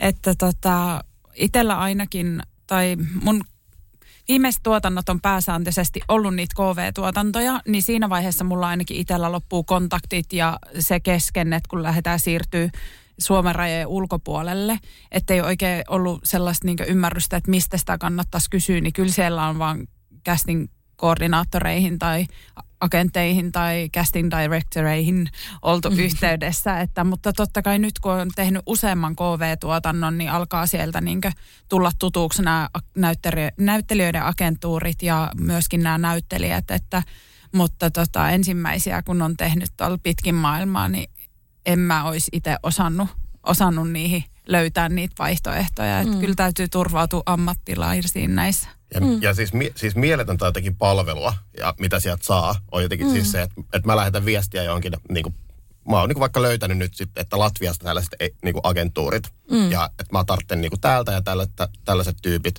laitan sinne viestiä, ja menee siis viikko, niin mulla on 30 nauhaa. Niin, vaan, just y- näin. vaan yhtäkkiä edessä. Ja sama, sama homma siis niin kuin Brit, brittien, jenkkejä ja muiden kanssa, että sinne kun lähettää vaan viestiä ja esittelee sen tuotannon mm. ja tällaista, niin sitten sitä vaan tulee sitä nauhaa. Sitten Kyllä sieltä, sitä tulee Suomessakin, kun Siis totta- Jantsu on yhteydessä, mutta tota, et, et Jantsulla on mun mielestä ihana tällainen KV-mainen tota, ote näihin casting-juttuihin. Ja tota, meidän ohjaajakin yllättynyt. Meillä on siis ollut myös Lontoosta nyt tässä sarjassa tota, tällaisen vähän ää, erikoisempiin rooleihin on käytetty lontoolaista casting directoria ja sitten tota Jantsu on hoitanut myös niinkö isompia ja pienempiä rooleja meille ja ne on erityisesti ollut näitä KV-rooleja, niin kyllä meidän ohjaaja luuli, että nämäkin tuli Lontoosta, vaikka tota, se oli Jantsu Mm. näiden takana. Että tota, ihanaa, Vaikka ne että... tuli Vuosaaresta oikeasti Niin. kaikki. Niin. Mutta, tää, mutta täällä, kun, täällä kun ainakin lähtökohtaisesti Kiitos, Tiina. jotenkin itse lähdetään keksimään, että kuka se olisi. Tai, mm. ketä, tai ketä ne voisi olla, tai ketä halutaan koekuvata. Mm. Se jotenkin itse siinä jossain viisikossa, nelikossa lähdetään kehittelemään, niin sitten verrattuna siihen, että ei mun tarvitse tietää yhtään mitään, eikä mun tarvitse tuntea yhtään ketään. Mä vaan laitan viestiä ja sitten sieltä tulee niitä tyyppejä. Joo, ja eikä mulla niinkö riitä aika ja resurssitkaan Ei, ei, siihen, ei. että mä alkaisin niinkö yksi, joka ikinen rooli kerralla, että sata roolia, ja alkaisin sitten itsekseni niitä ohjaajan kanssa pääni puhki miettimään, että ei siinä ole mitään järkeä, että totta kai mm. kannattaa ottaa kaikki apu vastaan. Joo, ja tämähän on tavallaan, meillä on Suomessa tässäkin niin paljon totuttu tekemään itse aina asioita, että muualla maailmassahan se on ihan normaalia, että on tämä casting director-kulttuuri, että sulla on se ihan tuotannon alkuvaiheesta mukana, mukana miettimässä, koska sitten just se, että sun ei tarvitse kun tavallaan antaa suuntaviivat ja viikon päästä sulla on 30 vaihtoehtoa tai, tai jotain muuta, niin se on myös se, itse, itse kävin totta kai tuon roolittamisen korkeakoulun tuossa viime syksynä Hollywood-elokuvaa tehdessä, jolloin piti myös, piti myös opetella nämä kansainväliset työtavat siinä, että, että jos Suomessa ohjaajalle riittää muutama vaihtoehto johonkin, niin siellä, siinä piti sitten ohjaajalle olla parhaimmillaan satoja vaihtoehtoja vaikka johonkin, joihinkin rooleihin, niin tota, siinä piti myös se reaktiivisuus sitten ja kontaktit muualta maailmasta myös hankkia. Ja hyvä, että niitä nyt on takataskussa, niin on sitten tarjota teille tuottajille. Kellä ohjaajalla ja tuottajalla on aikaa katsoa satoja vaihtoehtoja? Et eikö se ole vaan ihanaa, että sieltä niinkö, tota casting tai, tai roolituspalvelu valitsee ne parhaat päältä ja sitten jos niistä ei löydy, niin sitten, Niin. sitten etsitään enemmän, mutta hurjaa. Työtapoja on niin, Niin, niin ja- monenlaisia. Ja sitten on näitä ohjaajia, joita just tämä asia kiinnostaa, ja sitten itsekin on niitä ohjaajia, joita ei kiinnosta ihan yhtään. Mm. Niin kuin, tavallaan sellainen pikku, vähän, edes niin kuin, vähän pienempi casting, niin sitten on Niin. ne, niitä Mä ohjaajia. koen, että tällaiset ohjaajat, joilla on hyvin tarkka visio ja ne tietää, mitä ne haluaa, niin se on tuottajalle aina helpompaa. Mm. Totta kai. Se on myös, se on niin kuin itselle sillä lailla, että, että totta kai joskus on ihan hauska myös vaan sille heitellä itse ideoita ja että jos sillä toisella, että ohjaajalla ei vaikka ole hirveästi mitään ajatuksia, mutta kyllä se, että silloin kun saadaan se, että keskustellaan yhdessä niistä rooleista, että on molemmilla vaikka näkemys ja miten se kohtaa ja parhaastahan se on, jos on yhteinen niin kuin näkemys ja musta on ihanaa, että meillä alkaa olla, että omassa työssä on koko ajan enemmän ja enemmän tätä nimenomaan tätä casting directorin työtä, että ihan oikeasti keskustellaan. Ohjaajakin kysyy vielä, että mä ajattelin tän nyt, nytkin oli yksi ohjaaja laittanut mulle just sähköpostiin tämmöisen niin kuin, äh, tota, mikä tämä on siis PowerPoint tai tämmöisen siis tehnyt, että mihin se oli laittanut niitä naamoja yhdistellyt mun ehdotuksista ja sille, että miten tämä sun mielestä toimii, että toimisiko tämä kokonaisuus näin. Mä oon silleen, no. Sitten katon sen muutaman kerran ja mietin ja makustelen ja sitten mä, joo, että ei mulla tähän ole itse asiassa mitään niin vastaa sanottavaa. Tämä on niin kuin, ja tämä toimii tähän rooliin näitä pystyy keskustelemaan siitä, eikä niin, että siellä on vaan joku, joka sanoo, että ei, seuraava, ei, en halua tätä ideaa, haluan jotain muuta. Et siis totta kai sitäkin tapahtuu, mutta et musta on ihanaa, että me kansainvälistytään myös tässä asiassa. Mutta kyllä se on tärkeää. Roolit on niin tärkeitä, on ne sitten avustajia, pienrooleja, keskikokoisia, suuria tai Mm. mm. päärooleja, niin se on tosi tärkeää. Ja mun mielestä se on ajan haaskausta, mikäli tuottaja ja ohjaaja yrittää niihin niinkö itse niinkö keksiä joka ikisen nimen. Et sen takia meilläkin on aika isot taustajoukot siellä niinkö antamassa niitä vaihtoehtoja. Mm, Että joka kyllä. ikinen henkilö on siellä mie- mietitty ja tarjotaan sitten niitä vaihtoehtoja, vaikka se viimeinen päätös tulisikin sitten ohjaajalta tai tuottajalta. Niin, Onko noissa tota, niin castingissa tai tuotannon kasaamisessa niin kulttuurieroja paljon? Onko tullut kulttuurishokkeja, että ei saatana ne tekee Saksassa tälleen ja No, No, on, no joo, joo kyllä. Mä ehkä, mä, tota, mä alan just tekemään sellaista, tota, tämän jälkeen ensi talvena kuvattavaa tota, ö, isoa KV-sarjaa, jossa meillä on myös tota, niin kuin ulkomainen yksi tuottaja. Ja tota, nyt opettelen tähän, tähän mm. tota, kulttuuriin, niin kyllä siellä on pitänyt selittää, että, että miksi ei ole tätä ja miksi ei ole näin ja miksi olen laittanut näin. budjettia. Niin, se on. no mä oon viime vuosina tehnyt oikeastaan ainoastaan KV-yhteistuotantoja tai KV-tuotantoja muutenkin ja ollut sen, sitä kautta paljon tekemissä ulkomaisten kanssa.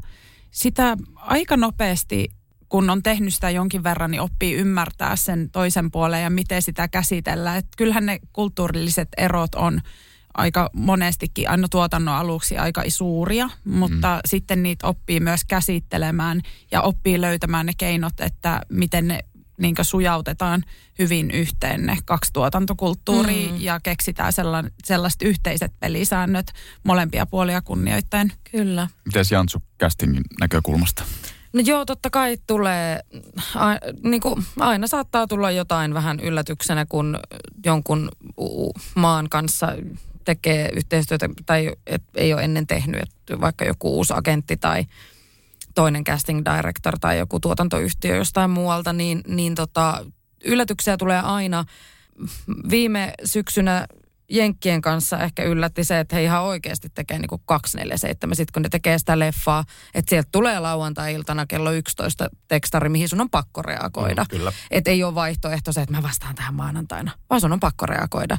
Se tuli, ja se oli aika, aika raskasta sillä kiireellä tehdäkin, mutta mutta joo, siinä oli tietysti, ja sitten siinä oli semmoisia tietynlaisia välillä semmoisia hierarkisia ö, asioita, että tavallaan, että jotkut asiat sä puhut tuot, niin kuin ohjaajan kanssa suoraan, mutta jotkut asiat sitten pitääkin ö, pyöräyttää tuottajan kautta johonkin ja näin. Et se oli välillä vähän vaikeaa varsinkin siinä kiireessä niin kuin tavallaan, että aina ei tiennyt sitten, että jos mulla oli joku kysymys ja mä kysyin sen ohjaajalta, niin sitten siihen vastaa joku vastaava tuottaja Jenkeistä kohta niin kuin mailillä ja näin. Mutta siis joo, nyt siihen on opeteltu ja ymmärrän varmasti paremmin ensi kerralla, mutta yllättävin on ollut ruotsalaiset mulle.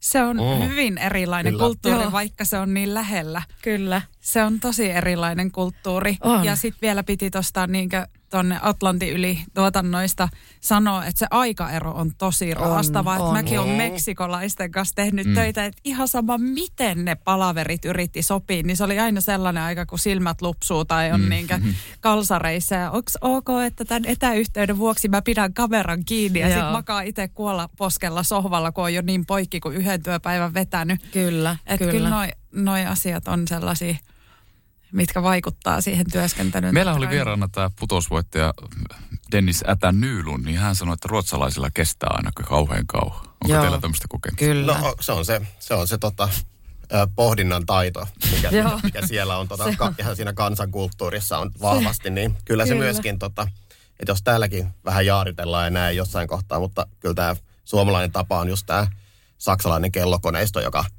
juna, juna, joka puksuttaa vaan eteenpäin, niin siihen ruotsalaiseen se ei kyllä oikein, ei. oikein sovi. Suomessa on siis se, mikä on musta ihanaa, on se, että me ollaan äärettömän tehokkaita. Mm. Siis meillä ei tarvi odottaa sitä, että joku kertoo sulle, mitä sä teet, vaan että me vaan tehdään – ja kunnes joku sanoi, että hei, ei noin. Mm. Että me ollaan tosi niin oma-aloitteisia ja reippaita ja meillä on tosi korkea työmoraali, mm. kun taas sitten monissa muissa maissa, missä on tehnyt töitä, niin siellä ollaan tekemättä mitään niin kauan, kun sulle sanotaan, että nyt tee jotain. Joo. Niin ja et saa, ja, ja Mutta sehän on yle. Saa, ja siis Eikö et saa tehdä. Niin. Siis tämäkin myös, että et saa tehdä, et niin. saa koskea tähän, et, et saa ajaa Joo. tuota, et saa, et saa tehdä niinku yhtään mitään ennen kuin joku sanoo, koska muut, muuten, se voi, muuten se on virhe, josta voi saada fudut, ja ne fuduthan tulee näin. Niin, ja Joo. meidän ryhmäkoot on hyvin maltillisia, on. että tota, muissa maissa on aina ollut niin kaikilla kalustoautoilla kuskitkin erikseen, mm. ja äh, osastokoot saattaa olla niin kolmin nelikertaisia ja sitten itse vaan katsoa, että miten noi saa menemään niin paljon miestyövoimaa tähän yhteen asiaan. niin. Mutta se on vaan se, että kun me ollaan totuttu niin tehokkaiksi. Mm. Tavallaan mä toivoisin myös näihin budjetteihin ja niin palkkatasot nousee koko ajan, että kun on kumminkin ollaan liitoissa ja muissa ja on vuosittaiskorotukset ja muuta, mutta sitten budjettitasot ei ihan hirveästi nouse, niin, niin. niin tota, sitä totta kai toivoisi, että pystyisi niin suurentamaan niitä ryhmäkokoja ja välttää myös sitä niin loppuun palaamista. Että ei Kyllä. välttämättä olisi joka ikisellä työntekijällä niin monta hattua yhtä mm, aikaa päässä. Mm. Että se on yksi asia myös, mihin kovasti tekee mm. töitä koko ajan ja yrittää haalia sitä rahaa sitten joka suunnasta, että tähän pystyttäisiin vaikuttaa. No ehdottomasti. Ja sitten mä huomaan myös, että me suomalaiset ollaan välillä myös sen takia niin huonoja delegoimaan, kun me ollaan totuttu tekemään kaikki itse. Niin No minä, näin. minä marttyyrin viitan puen päälle niin. ja lähden itse tekemään. Niin, kyllä. Kun Niin. kuitenkin minä teen tämän nopeammin kuin mitä nuo muut ja aina joutuu uudestaan tekemään. Tämä on aina tämmöisen, mitä Minä välillä kuulee. teen itse nähdään burnoutissa sitten. Niin, niin, nähdään voin burnout. nostaa täältä niinkö hienosti käteni ylös, että myös tähän syyllistyneenä. Että Kyllä. muun muassa tänä aamuna Jantsulle sanoi, että miten mun vapaapäivät pystyy olla niin täyteen puukattuja mm. tämän mukaan lukien. Kyllä. Se, se, on, se on kyllä ku- kummallista itsekin. No, kolme burnouttia vetässeenä tässä, niin voin sanoa, että yhtään ei enää saa tulla, että olen nyt opetellut, opetellut vähän tätä delegoimista myös ja opettelen myös luopumista sillä tavalla, Kyllä. että itse ei tarvitse kaikkea Mulla on tehdä. kans vastaavat taustat ja se on myös auttanut ehkä, että kun on tosissaan mennyt ne burnoutit sieltä kantapään kautta, niin niistä on oppinut puhua mm. ääneen ja uskaltaa sanoa sen, että mäkin on heikko, että mäkin tarvin apua ja lepoa. Kyllä. Et se on kyllä niinku muuttanut ja musta tuntuu, että tämä ala menee koko ajan avoimemmaksi ja avoimemmaksi ja sitten Se on ihanaa. että pystyy puhua ihan sama, että millä tasolla Kyllä. siellä tuotannossa ollaan, että onko sitten näyttelijä tai työryhmäläinen tai onko se sitten ohjaaja tai avustaja, niin pystyy puhua ääneen ja se on mun mielestä hienoa. Se on ihanaa, että me mennään kohti sitä, että virheillekin on, ja virheille ja sitten myös sille niin kuin inhimilliselle semmoiselle uupumukselle ja sille, että me ei olla oikeasti robotteja, me ei olla koneita, vaan me ollaan ihmisiä. Ja me, meistä jokainen tarvitsee apua ja tarvitsee lepoa, koska me ollaan myös se, se maa ja kulttuuri, missä tota, kehuskellaan sille, että kuka on nukkunut vähiten Mm, ja kuka tekee eniten. Ja, ja tota, se, on, se on niin kummallista, kun sitten joskus kun joku sanoo, että No, en mä, mä oon tässä nyt kaksi kuukautta vaan ollut. Niin kuin joku vaikka tuottaja, niin sitten on silleen, wow. Mutta on tämä ala muuttunut, herra niin jestas, nyt viimisen niinkö, kymmenen vuoden aikana. Ja että vielä musta niinku tuntuu, että mu- parinkin sotatarinoita... Joo, kyllä niitä sotatarinoita kerrottiin siis ensimmäisistä niinkö Mm. tuotannoista ja silleen, että vitsi, että muistaksä sen. Ja nyt on silleen, että mä olisin tosi huolestunut, jos tällaisia sotatarinoita kerrottaisiin mun tuotannoista. No just Mutta näin. mitenköhän nyt sitten, kun korona menee ohi, että poistuuko kaikki flunssassa töissä marttyyrit? Että kun siellä on aina, niin kuin, aina, aina on menty pienessä flunssassa töihin ja ollaan sille, että en kyllä oikein jaksas, mutta tulin kuitenkin töihin, kun on noita hommia. Ai kauhean, nyt niin, Niin, niin mutta jääkö, jääkö nyt pienestäkin nuhasta, niin jääkö kaikki vaan kotiin? Mutta ehkä- kaikki on ihan helvetin terveitä ja... Mutta sitä ja pientä nuhaa ei enää ole, Niinpä. koska Niin. on tota On maskit korona. ja muut, niin, Niin. sitten se myös ehkä se kaikelta tältä muultakin.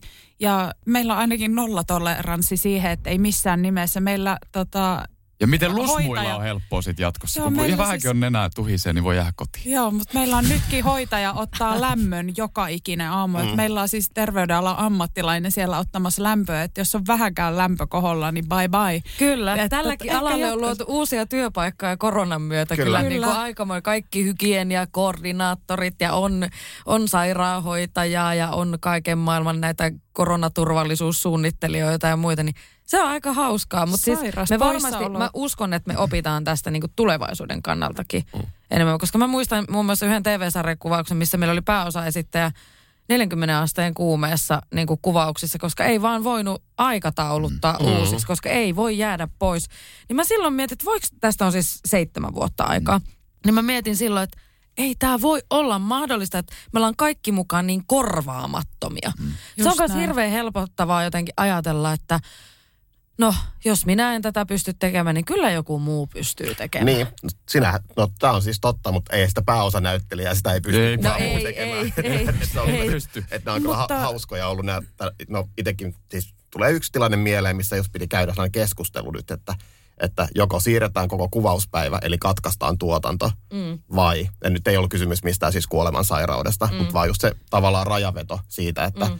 Mut- että mikä on nyt arvokasta ja mikä ei. Niin. Ja tavallaan nämä, nämä on jänniä, koska toi, siis kallistahan tämä on tämä meidän duuni. Mitä me- Joo, mitä no, jokainen minuutti niin- maksaa siellä setissä aivan hirveästi. Mutta Niin loppujen lopuksi tämä ala on kyllä siis, jos puhuttiin siitä rentoutuneisuudesta tai siis siitä, että on paljon avoim, avoimempi ja Kyllä. ehkä, ta, ehkä myös lempeämpi Niin. tosi paljon, joka on siis ihanaa. Se ehkä, ehkä Huomaatteko te semmoista... Mut mun lähtökohta on siis se, että joka ikinen pitäisi pystyä olla korva, korvattavissa, että vaikka se on pääroolin esittäjä, niin sillä roolilla tai sillä näyttelijällä itsellään ei saa olla sellaista painetta, että mikäli minä tulen kipeäksi tai mikäli minä sairastun, niin tämä homma loppuu tähän. Ja sama pätee ohjaajaa tai kuvaajaa. Niin. Että se on ihan hirveä stressi ja paine sinne sun harteille, jos näin on. Että mun Mm. mielestä lähtökohtaisesti joka ikisellä pitää olla se fiilis, että jos jotain tapahtuu, niin kaikki on ihan ok. Että sehän on tuottajan tai tuotantoyhtiön vastuulla keksiä sitten se niin backup plani, että mitä sitten tehdään. Niin totta Et kai. mä en, Kyllä, kyllä. Mu- musta ainakin niin tuntuu, että hajoisi pää, että, että mikäli mulla ei olisi niin iso ja hyvä tuotantoryhmä, mitä mulla nyt on, että jos mulla olisi se olo koko ajan, että jos mä tuun kipeäksi tai että mä jää auton alle, tämä koko tuotanto kaatuu, niin se on ihan hirveä fiilis. Joo, siis semmoisen kanssa on aivan kauhean elää, koska siis välillähän ö, semmoista oloa tavallaan itse luo itselleen helposti, että, että tota, jos, jos minä en nyt tätä hoida, niin sitten mitä, mitä sitten tapahtuu. Aina ne asiat hoituu ja kyllä kuvauksia aikataulutetaan lennostakin uudelleen ja käsikirjoituksia Totta päivitetään. kai. Ja, Täällä on tullut kysymys, että mikä on ollut uran haastavin roolitus? En pystynyt mitään aasisiltaa rakentamaan, meni nyt ihan tästä Nyt näppärästä oli suoraan. tota, esimerkiksi tässä tämänhetkisessä äh, raamasarjassa, kun tehdään tätä Nokian tarinaa ja me tarvittiin äh, Native American taustainen mies ja ainut mitä mulla vaan tuli mieleen ja ohjaajalla tuli mieleen on silleen Twilight, Twilight. Et tota, mitä näitä nyt on, mitä näitä nyt on, niin ei siis vaan raksuttanut yhtään, että miten niihin saa yhteyden, minkälaiset palkkatasot niissä on. Niin se oli kyllä sellainen, niin kuin, että ei vaan siis yksinkertaisesti raksuttanut mitään ja yhteys Lontooseen ja sitä kautta siihen tuli vaihtoehtoja. Et yleensä tulee jonkunnäköinen käsitys siitä, että mitä se voisi olla, mutta sitten tällainenkin, että tulee tosi spesifi, mm, mm. niin, niin kyllä siinä täytyy itseensä fiksumpi olla yhteydessä. joo. Niin ja mä itse mietin, ne on varmaan, että mulle ei ole tullut tolleen, tolleen tavallaan niin kuin haasta, ha, haastavaa roolia, sillä että se rooli on kirjoitettu jotenkin mm. sillä että sellaista näyttelijää tai esiintyjää on vaikea löytää, mutta ö, varmaan niin kuin aikataulujen takia on ollut sellaista. Mä muistan tuossa, no tein Ivalo kakkoskautta, niin siinä oli tällainen kanssa siis jenkki, tai siis jenkki tai britti, mielellään jenkki mm. näyttelijä ja mielellään vielä suht nimekäs ja jotain tällaista. Ja siinä aikataulut heitti siinä lopussa vähän tota häränpyllyä kuuluisaa ja mm. tuotantosuunnitelma meni uudestaan ja se rooli piti löytää siis ihan jossain puolessa toista viikossa. Mm. Ja niin siinäpä sitten, että lähdetäänpä tekemään. Että tavallaan että sit on se aikataulupaine, joka on ollut siinä kohtaa Joo. ehkä se, ehkä se ongelma. Tämä Joo. korona-aika on tuonut myös sen, että hirveän viime hetken juttuja ei voi tehdä. Että mekin ollaan ymmärretty se, että täytyy tehdä nämä, varsinkin nämä KV-kästin osalta nämä päätökset hyvin varhaisessa vaiheessa, mm. koska meidän täytyy hankkia heille Suomeen Mm. saapumisluvat mm. ja pitää ottaa huomioon karanteeniajat ja kaikki tämä, niin se on myös ehkä oppin, tai oppinut siihen, että ehkä voi ennakoida. Ja toivon, että se jää myös sitten niin jatkoa ajatellenkin Ihan varmasti. meidän työkulttuuriin, että ennakoitaisiin enemmän, koska se antaa myös ihan hirveitä paineita ai- tai aikatauluttajille tuolla apulaisohjausosastolle, mm. että jos siellä on jo lähtökohtaisesti niin red flagi 40 roolin kohdalla ja siellä on niin aikatauluesteitä. Tu- että sitten joutuu koko aikataulu rakentaa pelkästään näyttelijöiden estojen ympärille, niin se on ihan Mm. älytön tilanne Joo. ja näitä on ollut. On.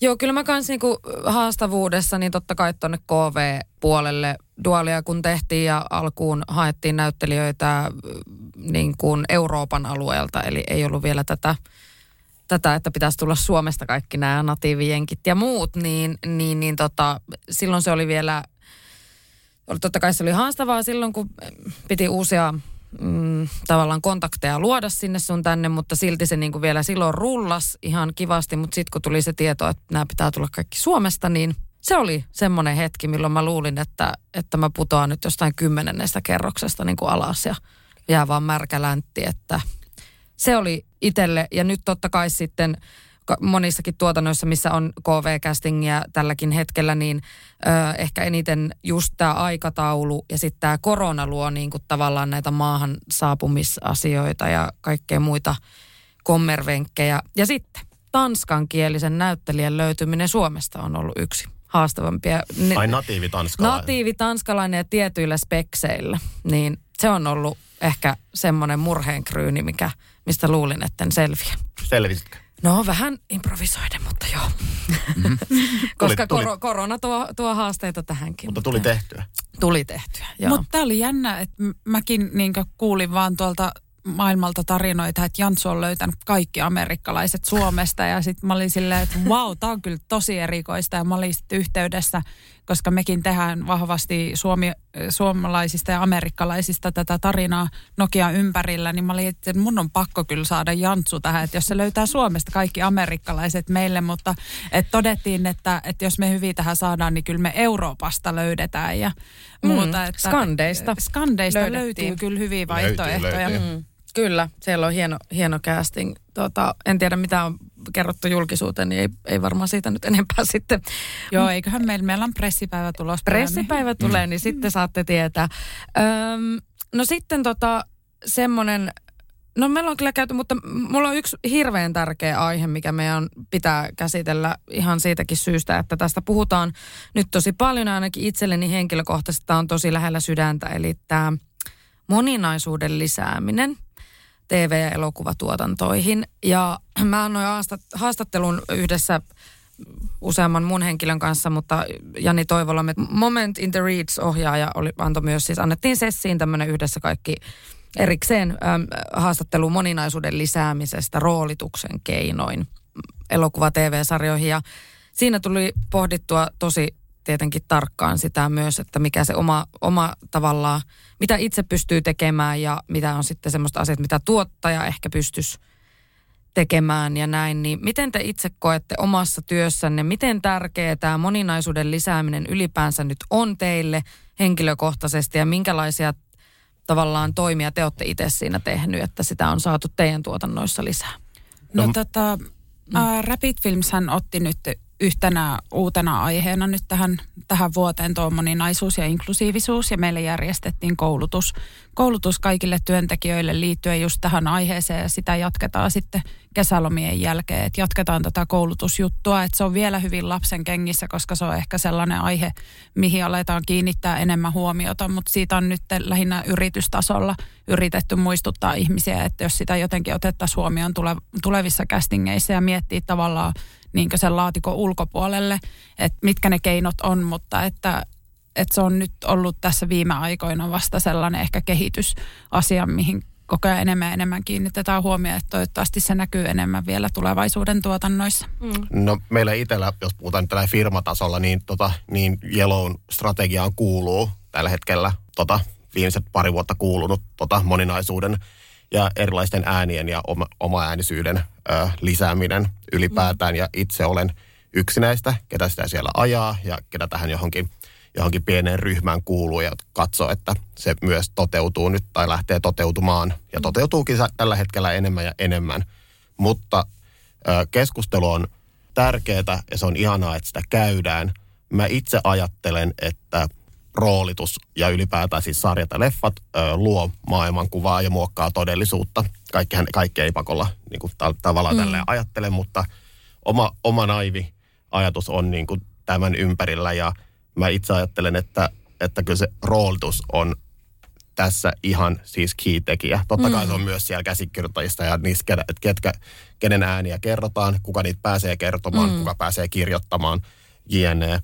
Mutta tavallaan helpoin ehdottomasti helpoin iso askel on ottaa se huomioon siinä roolituksessa. Kyllä.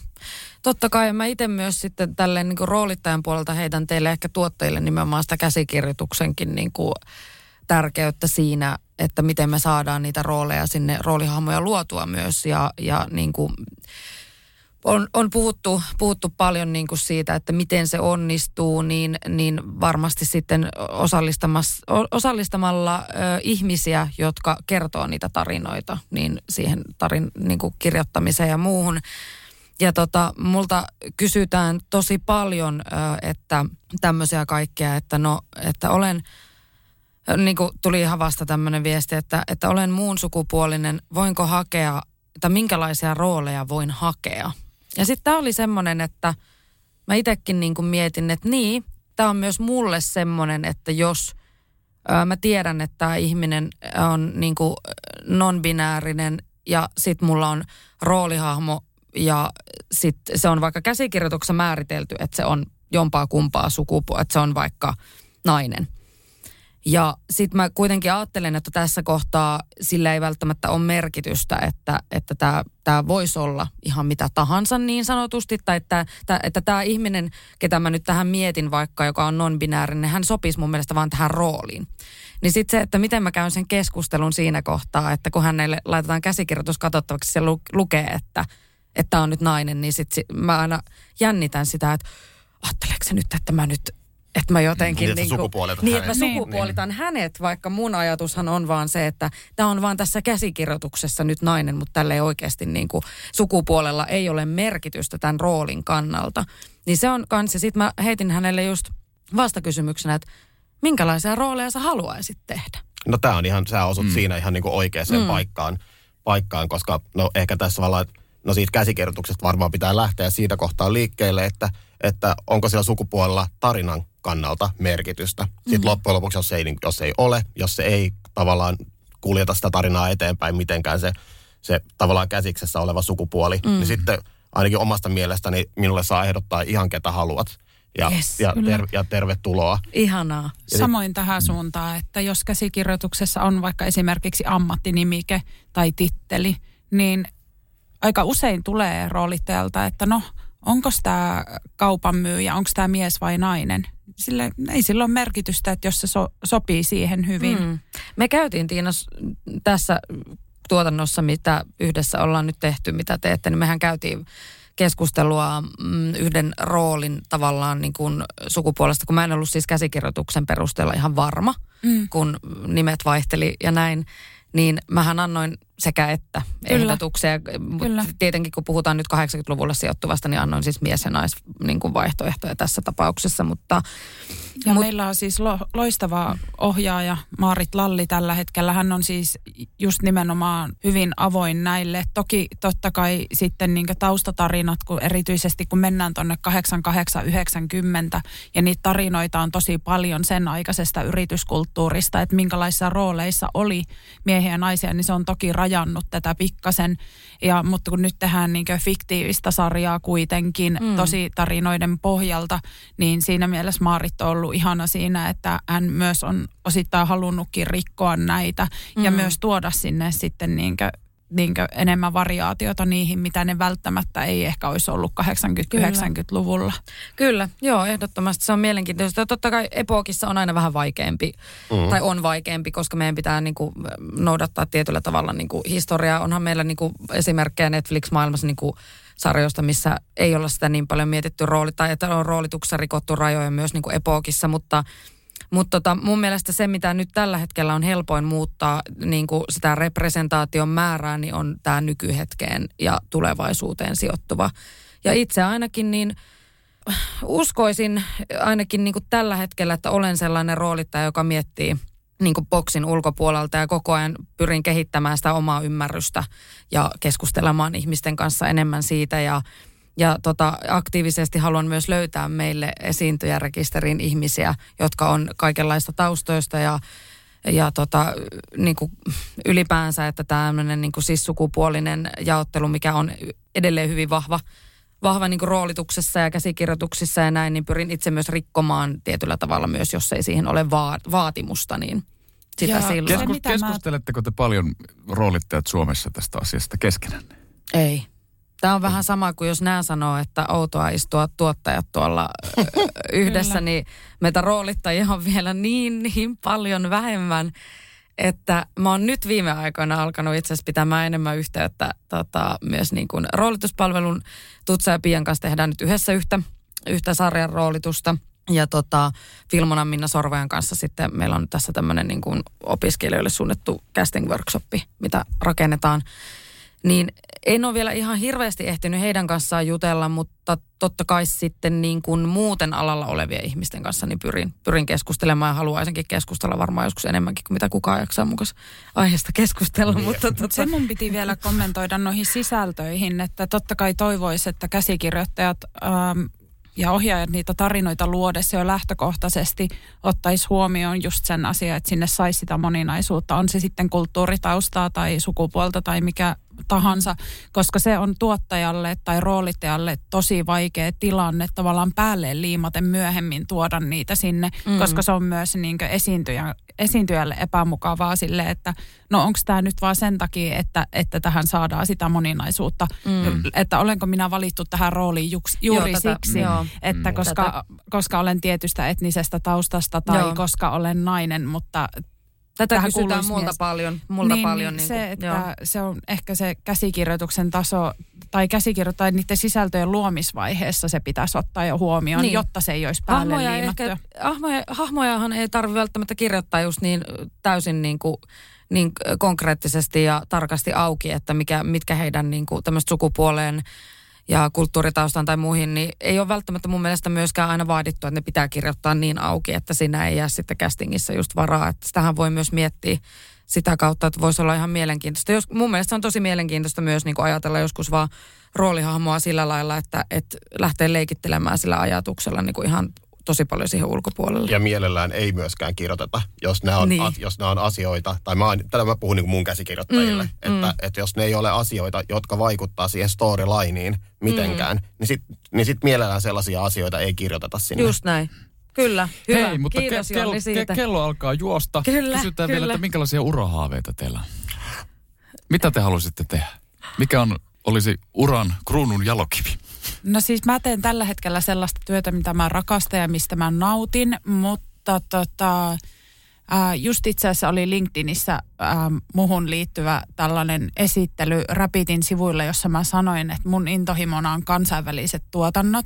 Että jos mä saisin vielä sellaisen ihan sairaan ison budjetin, oikein sille mälläysbudjetin. Laitetaan niin, 100 miljoonaa, niin minkälaisen joo, tekisit? No mä tekisin, siis mä en osaa vielä sanoa, että mikä se tarina voisi olla, mutta siis joku sellainen niin mälläysbudjetti, että mä joudun niin ihan joka ikistä penniä pyörittää. Et siis sillä, että mä saisin just ne esiintyjät ja just ne resurssit ja just ne tekijät ja tehdä ihan missä mä haluan sen. Mm. Niin se on mun unelma, että tällä hetkellä mä teen just sitä, mitä mä haluan tehdä, mutta resurssit on aika usein se, mikä mua niinkö vetää niinkö pikkasen koko ajan taaksepäin. Mm. Että joutuu oikeasti miettimään, että mihin se euro laittaa. Mutta joo, mälläysbudjetti mm. tilauksessa. Kuuleeko Olli Suominen toimitusjohtaja? Ku, kuuli, mm. viesti meni Kyllä, perille kuul. ja, ja tota, näin. Hyvä. Mites Jonni, mitä sä haluat, mikä olisi unelma? No, mä oon vielä tällainen tavallaan sanotaan siitä, että äh, lähdetään siitä, että mulle riittää tämä, ainakin nyt, mulla on olo, että mulle riittää tämä Suomessa pipertäminen mm. niin kuin ihan hyvin. Mutta tavallaan mä, mä jotenkin ajattelen sillä että se mun, että mun työlläni, joka kuitenkin tavallaan naivisti, kuten sanoin, haluan vaikuttaa tähän maailmaan ja tehdä siitä paremman paikan – niin mulla on siihen suuremmat avut paikallisesti mm, täällä. Mm. Niin sitten ehkä jos, jos saisi joskus tehty sen niin kuin jotenkin täydellisen ajankuvan ja sen niin kuin utopistisen unelmamaailman tota, ruudulle. Ja sitten se pitäisi varmaan olla kyllä hauska. Niin. Mutta tota, jo, mut jonkun tällaisen, niin kuin tällaisen täydellisen ajankuvan, jos saisi luotua, että mm. sellainen, mitä, sellainen, mitä muistellaan nyt sitten sitten 20 vuoden päästä. Että se oli mm. muuten se, mikä kuvasi sitä aikaa täydellisesti. Mm. Niin ehkä niin kuin tämä. Joo, hyvä. Mun unelma on vaan siis saada tehdä tätä työtä, mitä nyt teen ja kansainvälisestikin on jo tehty, mutta totta kai sillä, sillä puolella haluan jatkaakin, mutta siis musta olisi ihana joskus päästä tekemään semmoinen tota, joku leffa tai TV-sarja, missä tota, ei olisi roolitettu yhtään roolia etukäteen niin kuin ollenkaan. Mm että saisi ihan oikeasti niin kuin miettiä ihan alusta asti. Mulla on sulle haaste ehkä ensi vuodeksi. No niin. No niin, meidän Ihanaa. kolmoskaudella on sitten Tiina taas vieraana ja keskustellaan tästä. no niin, Tero, mikä sun ammatillinen unelma on? No, no kun saisi tehdä mahdollisimman monipuolisesti, että nyt mä oon saanut vähän kirjoittaa kiinni, mm. se on nyt jotenkin semmoinen mm. niin kuin tämän hetken kruunun jalokivi. Että. Kyllä. Mutta kyllä mä tykkään esiintyäkin edelleen. Että. Niin, näyttelee töitä myös Terolle. No, mielellään kiitos. Mutta niin kuin saisi sais mahdollisimman monipuolisesti tehdä. Hmm, ääntä, meidän ääntä. kieltä? Et ole Torniosta kotosi. En ole. Joroisista on, mutta ei sitten kuin 700 Kyllä sillä Oulu että... lähtee. Kyllä sillä Oulu lähtee. Kyllä, kyllä. Niin. Kyllä sulla Oulu lähtee. Niin. Mä oon sul, sulta self vasta Oulun kielellä tilannut. Niin se on kyllä totta. Kyllä se lähtee. Mä improsin sen vielä. Niin, hyvin lähti. Koska se on mm. mut tuntenut mm. 12 vuotta ja hän niin. on savolainen Laitetaan kuitenkin. käjet tällä lailla. Ja... Niin, käjet niin. Hei, on ollut aivan mahtava jutella teidän kanssa. Siis mä tiedän, että me voitaisiin jutella tässä varmaan siis koko päivä. näistä asioista ja mä uskon, että jatketaan varmasti keskenämme ja äh, niin kuin, muutenkin tätä keskustelua sitten, että, tai toivon ainakin, koska oli aivan mahtava saada teidät just vieraaksi ja keskustelemaan näistä. Ja me ei myöskään, me ei, ta, me ei päädytty tappelemaan. Te ette päätynyt mm. tappelemaan. Täällä ei kukaan taas tapellut. Me ei vieläkään mm. olla Taaskaan. päästy. Niin, Taaskaan. kun aina, aina on tämä jo- tilanne. Ja tämä oli ihan sairaan hauskaa. Mä en ole ikinä ennen ollut studiossa. Tämä oli No tosi niin. kivaa. Kiva. Ihana kuulla. Niin. Niin. Oliko Niin. tämä nyt 12 jakso vai monesko tämä nyt oli? Ei, täällä ole kukaan tapellut. Me Ei ollaan täällä- kyllä. Niin. No emmekään hirveästi. Ei me olla tapeltu. Joo. Mut Mutta- hei, kiitos, kiitos kaikille ja kiitos kysymyksistä. Ja tota, mistä teidän tota, elämäänne, onko teillä julkiset Instagram-tilit tai jotain? On. Voiko niitä Ei seurata? Ei ole Jonnilla, ei ole. Tiina, mi, mist, mistä sua voi seurata? No Instasta voi seurata Tinkapessiä, sitten totta kai Rapid alaviiva Films löytyy sitten enemmän noita työjuttuja Rapidin puolelta. Ja LinkedInissä on myös. Joo. Joo, LinkedInistä minutkin löytää kyllä ja on Yellow Films TV myöskin siellä Instassa, mutta mm. muuten tavallaan kaikki, kaikki työni jälki on julkista, niin mm. pidän itseni ö, yksityisenä. Joo, Ja, hyvä. ti- ja Tiinan inbo, klassinen inboxia on kohta täynnä sitten Kyllä, viestejä, kyllä. Ja tota, joo. Ja oh me, no, me, mä laitan ehkä sittenkin sen nyt piilotetun profiili Sinulla ei Instaan. ehkä ollutkaan Instagramia. Ei. Mulla on siis Instagrammi, mutta mä hyvin tota, harkiten lisään sinne oman elämän juttuja. Että Mm. on mulla myös hyvin oma yksityinen puoli, mutta Instagram on mulle Mm. sellainen, mihin helposti on, tai toivon, että muuhun on helppo ottaa yhteyttä sitä kautta. Kyllä. Ja meidät tietysti löytää Tero Tiittanen ja Jantso Puumalainen sieltä Mm. Instagramista. Ja kadulta Tuttuun myös. tapaan ja kadulta myös ja Helsingin castingin Instagramia kannattaa myös seurata. Mutta ö, kiitos tosi paljon ja, ja tota, jatketaan keskustelua aiheesta ja kiitos. No niin, Kiitos vielä ja, kerran kiva, kiitos. kiitos ja kivaa päivän hyvää, jatkoa kaikille kaikkea sinne. hyvää. Hei! Hei hei.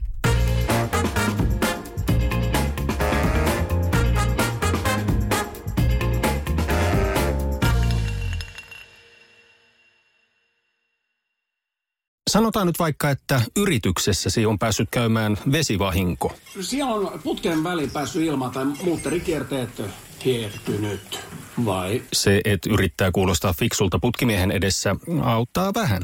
IF auttaa paljon. Tervetuloa IF-vakuutukseen.